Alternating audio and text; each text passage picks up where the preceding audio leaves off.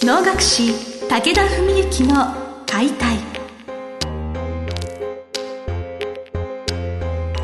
日本の伝統芸能能楽。それはユネスコ無形文化遺産にも登録された我が国を代表する舞台芸術。ポッドキャスト能楽師武田文幸の解体では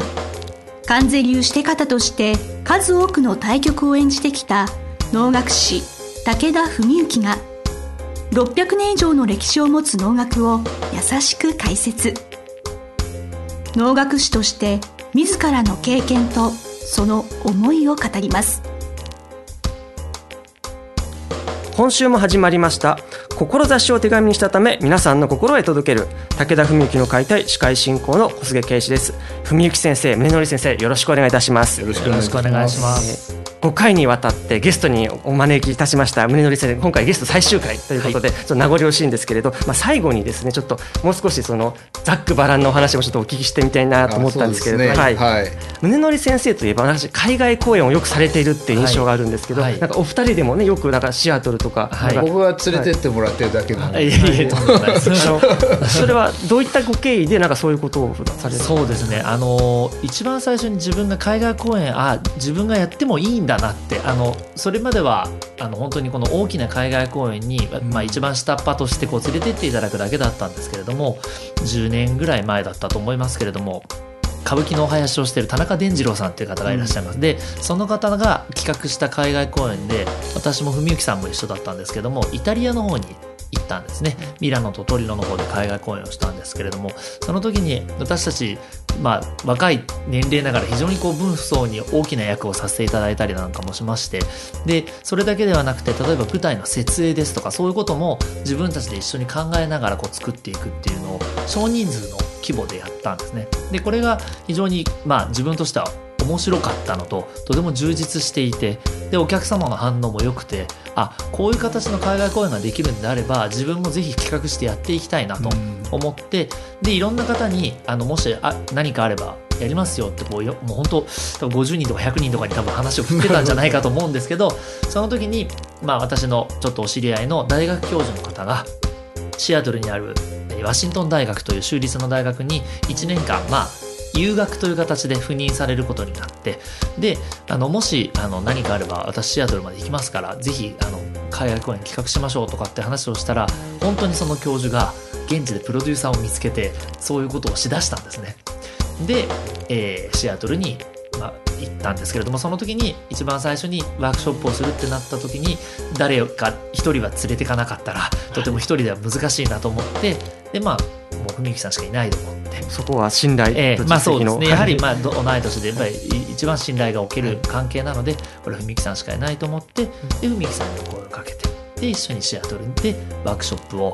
えー、1週間の間に10公演ぐらいやったんじゃないですかね。それはあのお子さん向けとか、うん、まあ、そういういろんなものも全部含めて劇場でやるものも含めてシアトルとバンクーバーで、えー、10公演ぐらいやったと思います。もうヘトヘトになりましたよね。そうですね。でもその年ですよね。確か白血病なそうなん発病したのがね。結構何年か前の。あのーえー、だから今から言うと7年前ですね。すねの6月から7月頭にかけて。えーでその時僕休養でどっかあのそれこそ海外でも行こうかなって思って開けてた期間でこの期間こういうんで来てくれますかって言われてあもともと 海外旅行行こうと思ってたんで じゃあシアトルへっていう話で 2週間でしたよね。そうでしたかね。そうですね。でその時はそのだから白血病発覚はその年の10月なんでその時はまだ分かってなかったんですよ。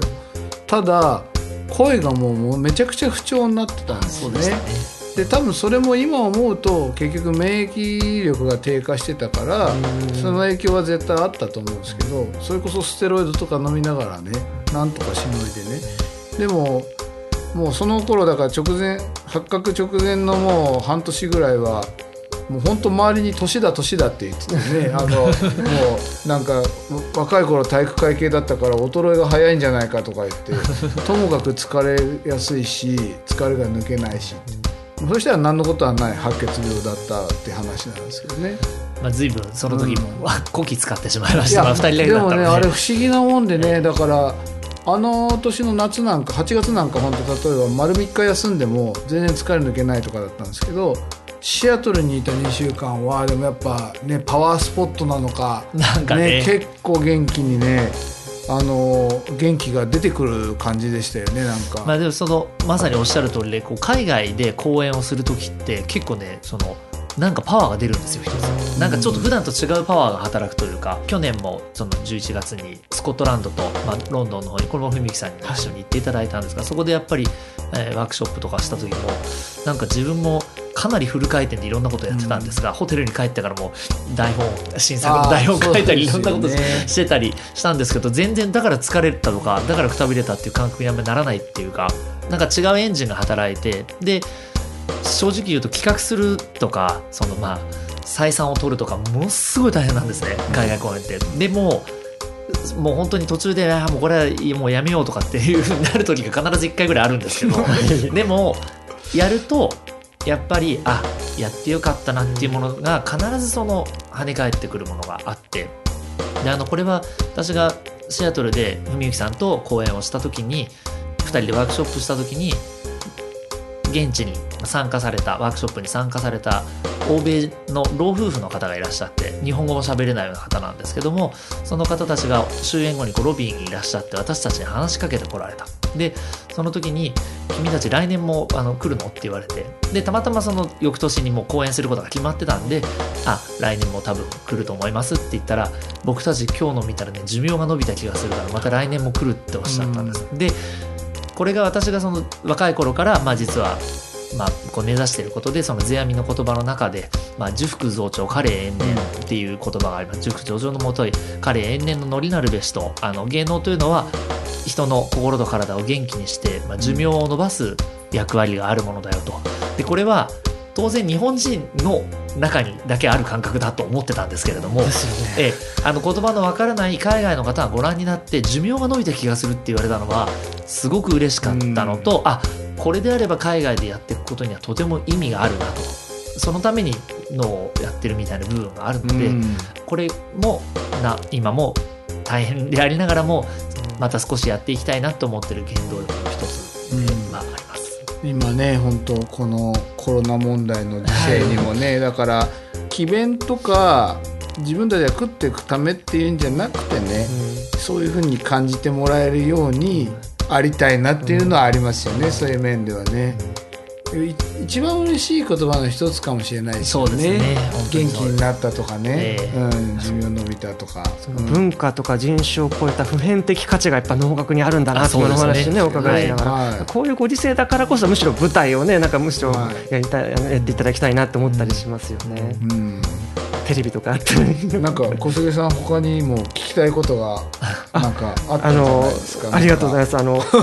ミュージカルを大学時代にされていたっていうことで、はい。そのやはり海外公演されたり、ええ。やはりそのフットワークであったり、ええ。何かそのミュージカルをされていたっていうそのこれまでの経験が今の能楽師としての宗則先生になんか影響があったりとかするんで。すかそれはすごいありますね、はい。あのありますねっていうか、はい。結局何かその海外で公演するってなると一般の劇場でやるわけですよね、と劇場をどう使うかとか照明をどう使うかとかあとまあ国内でもちょっといろんなコラボレーションの公演とかもちょっと請け負うことは結構あるので、そういう時にじゃあどういうふうにこう全体のバランスをするかとかっていうのは多分ミュージカルやってたりその劇場っていうもの自体に詳しまなかったらこれできないよなって思うのでそれだけでもとても意味があったんじゃないかなというふうに思います。だからまあこれ多分言っても大丈夫だと思うんですけどそのカンデの学堂をね銀座6にオープンする時に結構我々世代の中からも何人かその要するに中身を作るのに若い知恵も必要だって言って借り出された中に宗則君もその委員に入ってて、設計っていうまあまあ設計というほどではないんですけれども、ままあ、そそれに近い部分のところの、えそうなんですよ。だから結構そういうのはねあ本当にでもまあこれまとめるわけじゃないんですけど。いやまあまとめてもいいと思うんですけど。はい。いや第1回のね、はい。第1回というかこの4回前のねはい。はい。梅野さんゲストの第1回の時にもはい。お話ししてた、まあ時に僕が同年代でねやっぱりこう一人でもこうなんていうか力があり頭脳があり気力がある人がね要するに仲間が多い方がいいって話をしたじゃないですか。やっぱりこういう時代に能楽界こういう世界っていうのはなかなか、まあ、はっきり言えば本当にお金ものすごい稼ぎたかったら絶対能楽師になるより他の道あると思うんですよ。あの僕自分も含めてねはっきり言って。でもそれをでもやるからには他にやることはないからやるんじゃなくてこの道にこう命をかけてやる。っていう人が多い方がいいと思って。でムヨ君は多分やれば絶対そういう人だし、まあ、自分もそうだしそういう仲間を増やしたいなってすごい当時思ってたんですよね。だから今の言われてるような海外にしてもそれからミュージカルやってた下地とかそういうのも僕にはないものだし他の仲間にもないものだしで僕なんか喋るの得意だからねこんな番組やったりしてますけど みんながねこういろんなチャンネルでやっぱりねねあの発信していくっていうのがすごく大事でで今それがねやっぱ許される時代になってるんでね,、まあね。だからそれをねやっぱりお互いに決して批判することなくね、いい意味でこうお互いの力を借り合い、助け合いやっていくっていうのが、まあ多分世の中からも美しく見えるでしょうし自分たち自身ももういがみ合ったりけなし合ってる場合ではないので、それはそうですね。ねやっぱりそんなことは思いますね。お二人のキャラクターやバックグラウンドは違えどやっぱそのこの番組志を手紙にしたためって私毎回言ってるんですけど 志は同じところが根っこにあるんだなって思いながら、ねもちろんやっぱあのく感動高橋さんの詩ですから、あの志そうですとしてのええ志ということで、なんかその文宗則先生にはこれからもなんか架け橋としてなんかいろんななんか文化をまたいではい。なんかはい。ご活躍いただきたいなと思いました。はい、本当にお忙しいところ、はい。あの何度にもわたってありがとうございます。ぜひまたね、い。ずれ、あの、はい。またゲスト出タイミングがあ演していたればあのいつだければ。でもお待ちしております。ので、ありがとうござい。ますはい、本日はあの全5回にわたるゲスト出演どうもありがとうございました。ありがとうございました。ありがとうございました。来たる6月28日日曜日お二人が共演なさる必見の会武田宗則の会がございます。ぜひお誘い合わせの上銀座6の完全能楽堂へご来場ください。詳細お申し込みは武田宗則ホームページよりお願いいたしますの番組はいかがでしたか？番組では武田文幸への質問を受け付けております。ウェブ検索で「武田文幸」と入力し検索結果に出てくるオフィシャルウェブサイトにアクセス。その中のポッドキャストのバナーから質問フォームにご入力ください。ぜひ遊びに来てくださいね。